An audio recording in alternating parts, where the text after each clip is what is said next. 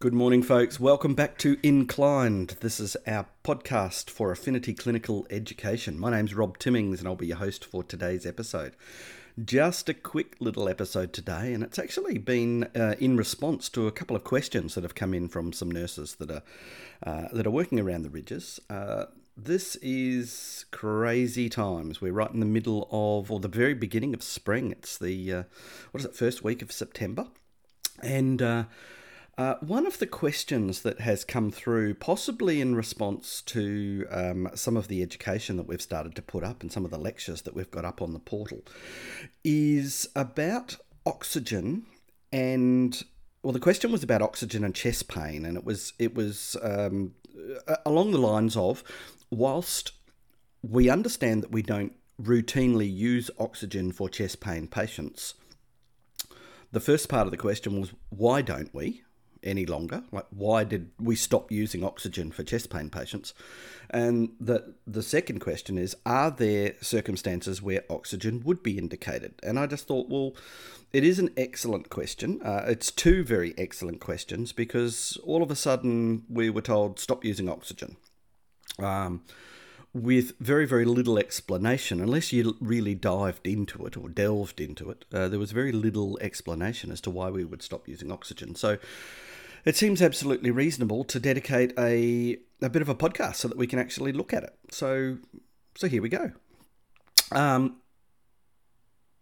So just to bring everybody up to speed, we no longer routinely put an oxygen mask on our patients with chest pain, thought specifically to have cardiac chest pain. So think angina, myocardial infarction, any kind of ischemic chest pain that the patient might have. And it actually stopped in Australia, or it was discouraged strongly, shall we say, in Australia, in 2010, is when it really all sort of ground to a halt. So that's 10 years ago now. And it was actually the work of a collaboration of a number of researchers that did a meta-analysis led by a fellow called Juan Cabello, Cabello, if you wanted to look up that work. And it was commissioned by the International Liaison Committee on Resuscitation. There was a lot written in the literature. In fact, there has been a lot written in the literature since the early 1900s. 1901 was when it was first suggested that we should stop using oxygen for heart attack patients. 1901, and a lot has occurred in terms of the research and looking into whether oxygen and chest pain are a good match or not. Since those times, things really ramped up in about 2007 when a New Zealand researcher called Beasley and his colleagues looked at oxygen with ischemic heart disease and whether it was sensible to continue using oxygen. And it all sort of came to a head in 2010 when Cabello was commissioned to do this big meta-analysis. And what that team did is they looked at all of the literature that we have on using oxygen in the context of ischemic chest pain. So that is patients who have an episode of chest pain where there is thought to be an absence of oxygen supply to the heart. And it makes sense. Give oxygen if somebody's not got enough oxygen to their heart. But does it really make sense? So what's happened since 2010? Well, the Australian Resuscitation Council, the International Liaison Committee on Resuscitation, and the Australian and New Zealand Council on Resuscitation, ANZCOR, and all of the emergency gurus in the country have come on board with this notion that, yes, there is not enough evidence to use oxygen, and compelling evidence to suggest that it's actually harmful, and that the routine application of oxygen via an oxygen mask, or certainly via a high flow oxygen mask onto a patient's face, the moment they arrive or present with chest pain, should stop. So let's look at three reasons why. Reason number one, your hemoglobin picks up oxygen in the lungs and it saturates up to nominally 100%. So your hemoglobin molecule holds four little oxygens. It's almost got it's got four receptors to hold an oxygen molecule, four of those. So when your hemoglobin molecule in your red blood cell is holding on to four oxygens, it can't hold any more. It's saturated. And so the premise is that if I've got a piece of heart muscle that is not being well oxygenated, the premise was always, well, let's just give a patient more oxygen and we'll see if we can get more oxygen to that heart muscle.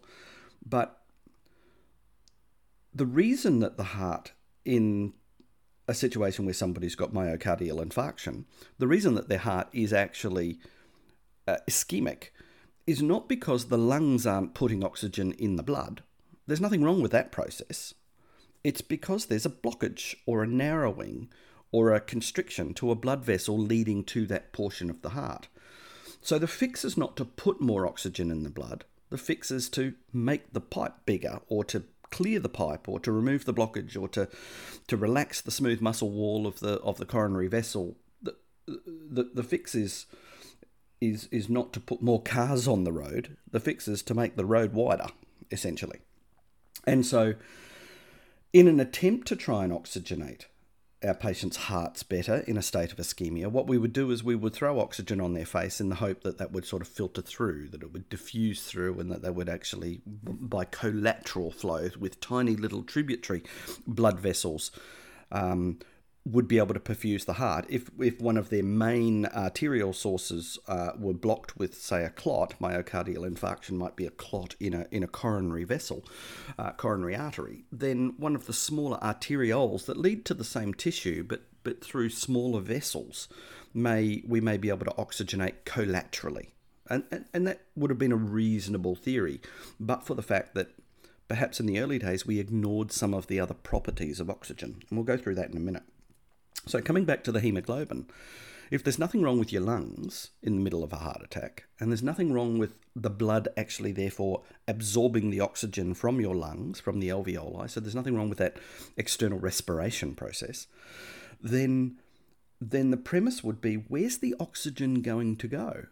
If we're putting oxygen on somebody's face and your blood is already saturated, and saturated means saturated, you know, if you were naked in a swimming pool and I sprayed you with a hose, you're not getting any wetter. You're saturated, and hemoglobin is saturated. So putting more oxygen on the patient's face, there's nowhere in the hemoglobin molecule for it to be able to be carried. So the number one reason is you don't put more oxygen on the patient because they can't carry it. It's just wasteful. So that's perhaps the first reason. The second part of that statement was, well, where's the oxygen going to go? Well, as we increase oxygen's FiO2, fraction of inspired oxygen, oxygen percentage, as we increase the amount of oxygen that somebody breathes, what we're actually doing at a physics level is we're increasing the partial pressure of the oxygen that they're breathing. So the partial pressure of the oxygen that you're breathing right now is about 150. But if I was to put 50% oxygen on your face, then your partial pressure of oxygen that you're breathing is close to 300, 330. And so you can see that that's almost three times as much oxygen. So 50%, ironically, not ironically, but chaotically, when you look at the maths, 50% oxygen is almost the equivalent, well, it is the equivalent of giving three times the concentration of oxygen that room air gives you. And I know right now your head's doing spins because you're going, well, hang on, if there's 21% oxygen in the room air and there's 50% oxygen, then surely 50 is not 3 times 21. But it doesn't work like that. And you can have a look at our respiratory physiology video if you're interested in all the geeky numbers. But the point is this. When you put a 50% oxygen mask on a patient, you're giving them 3 times the oxygen that they're breathing from room air. So if you can't carry it on hemoglobin, the only place you can carry it is to literally dissolve it into the plasma. The liquid component of your blood is the plasma. And so as you increase the FiO2 that you give to a patient, you increase the amount of dissolved oxygen in plasma. And this brings the patient's PaO2, the oxygen pressure, the PaO2, it brings that up. Now, normally your PaO2 when you're breathing room air is approximately 80 to 100 millimeters of mercury. That's considered to be normal, 80 to 100. But when breathing 50% oxygen, that's almost 3 times as high. And the problem with that is that as I start to breathe higher concentrations of oxygen and dissolve more oxygen in my plasma, not my hemoglobin because it's saturated, but in my plasma, high concentrations of plasma-bound oxygen have a vasoconstrictive effect. Now think about what we're trying to achieve with our heart attack patient, with our patient with an MI. We've got a blood vessel that's in spasm, that's potentially blocked with an atheromatous plaque that's ruptured, that's formed a clot. And now what we want to do is open that blood vessel. We want to relax that smooth muscle wall of that blood vessel. That's why we give GTN. That's one of the reasons why we give fentanyl, or we used to use morphine, but fentanyl now. It's why we rest the patient. It's why we give beta blocker medication. It's why we may use calcium channel blockers. Everything is geared towards opening the blood flow to perfuse the heart better. It seems counterintuitive to want to put something on the patient's face that we know is going to cause vasoconstriction. And that's what oxygen does. It's a vasoconstrictor. The higher the concentration of oxygen we put on our patient, the more vasoconstriction we actually get in those coronary vessels. And that shuts down all of those tiny little collateral blood vessels that we were trying to engage with to perfuse that piece of heart muscle. If your coronary artery is blocked, the only way we can get blood flow through to the muscle tissue behind that blockage is through those tiny little collateral blood vessels. But they also vasoconstrict under the influence of oxygen, worsening the overall oxygenation of that patient's heart. So, 2 reasons we don't use oxygen. 1 is hemoglobin's full, it can't carry any more. And 2 is that as that oxygen now starts to dissolve into plasma and your PaO2 rises, this becomes vasoconstrictive and it reduces the oxygenation. Ironically, it reduces the oxygenation in that heart muscle. It's exactly the same for cerebral tissue. So the same applies for stroke patients. So it reduces blood flow to the very tissue that we're trying to improve flow to. The 3rd reason, and this is perhaps the most compelling reason, and that is that it causes harm. When you breathe oxygen, when I breathe oxygen, when we breathe oxygen, inevitably some of those oxygen molecules that we're breathing split. And as one oxygen atom splits from its partner atom, remember oxygen comes as 2 molecules bound together. It's diatomic, meaning 2 oxygen atoms joined together. That's why we call it O2. Yeah? As those oxygens are being consumed, some of them inevitably split, and the single oxygen atoms are negatively charged, and they're what we call highly reactive. And so a highly reactive oxygen species, by another name, is called an oxygen free radical. And what it does is it joins with other chemicals or other fluids within your body. That single oxygen negatively charged atom is looking for a positively charged ion somewhere to stick to. So it finds positively charged hydrogen and makes hydroxyl atoms, molecules. It sticks to water and makes hydrogen peroxide molecules. It sticks to nitrogen and it makes nitric oxide molecules. So there's multiple what's called free radicals or reactive oxygen species have been created by breathing oxygen. Now that's happening in your body right now. It's happening in my body right now just by breathing room air. But it's magnified when we breathe higher concentrations of oxygen. Now, these oxygen-free radicals, or these reactive oxygen species, they are damaging to cell membranes. And what they do is they essentially steal electrons from the cell membranes of every cell in your body, but particularly brain cells, nerve tissue, kidney tissue, and cardiac tissue, cardiac muscle. These cell membranes are most susceptible to damage that's caused by these free radicals. So here we've got a patient that's got an ischemic, starving piece of heart muscle we give them a high flow of oxygen, or we give them an increase in concentration of oxygen, their body is making a whole lot of these free radicals, and then eventually we're going to open up that blockage. We might stent them, or we might dissolve their clot with a drug like tenecteplase, or we might give them some GTN and relax that smooth muscle of their blood vessel walls, and suddenly there's a flush or a bolus of oxygen-rich, but also oxygen-free radical-rich blood rushes into that area. And as those oxygen-free radicals go to work on that delicate, damaged, sensitive, ischemic cardiac tissue, it punches holes in those cardiac cell membranes. Those cardiac cells start to take on water. Water rushes into the cell. They become hydrophilic, and they swell and they burst. And the very cells that we were trying to reoxygenate, to improve, we've just killed with a big flush of oxygen-free radicalized blood. This mechanism we've understood for many, many years. It's called reperfusion injury, a reperfusion injury. And so as there's a reperfusion of blood flushing back through to what was previously an ischemic piece of tissue, there is inevitable cell damage that's going to occur as a result of that. And one of the major contributing factors is the cell damage that occurs from those free radicals. Quite frankly, we make more free radicals the more oxygen we breathe.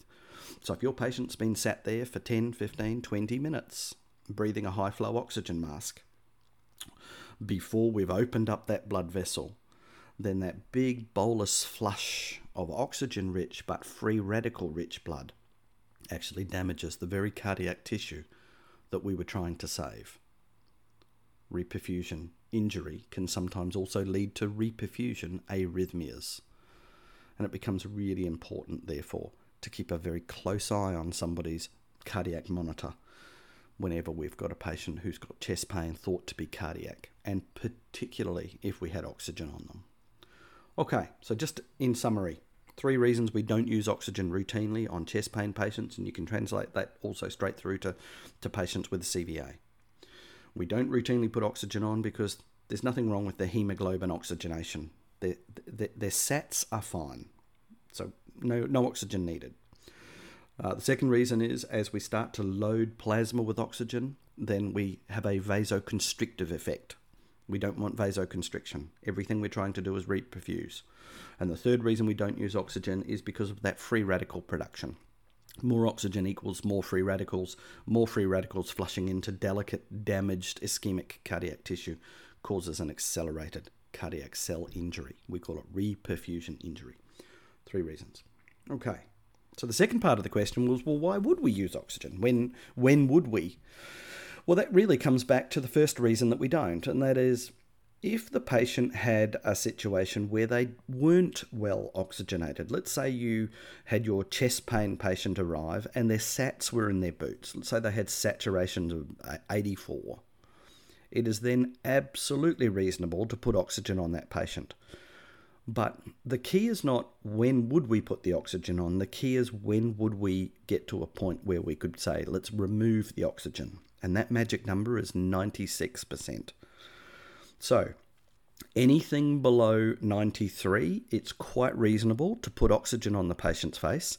Instead of going with high flow, we should start with 1 to 2 litres per minute via the nasal prongs. So very low concentrations of oxygen. And what we want to do is titrate their saturations up until such time as their sats are sitting between 94 and 96. Any one of those numbers, we're right on the money. Now, once they hit 96, we need to consider removing the oxygen. We certainly don't want to over-oxygenate our patients for all the reasons that we've discussed in rationale 3, and that is the oxygen-free radical production thing. And also the vasoconstrictive thing. So just getting their saturations to mid-90s is what we're targeting. Target manage your patient to a sat of 96 and then consider removing oxygen. Oxygen should go on to all patients that are saturated below 90. with the exception of COPD patients, in which case their saturations can fall down to 88. So anything below 88, it's reasonable to try and saturate, give oxygen to bring their saturations up above 88. In a patient with chest pain, however, we really like to target their saturation somewhere around 94, 95 to 96. No higher, but sure, no lower. Well, it's been Rob Timmings with Affinity Clinical Education. That's hard to say this time of the morning. Affinity Clinical Education's podcast, Inclined. So I hope you enjoyed the episode. I'm very, very happy to take any more questions, and any questions that come through via the email, I will certainly be happy to answer them as a podcast episode. Okay, folks, we are done and dusted. See you next episode. Happy spring.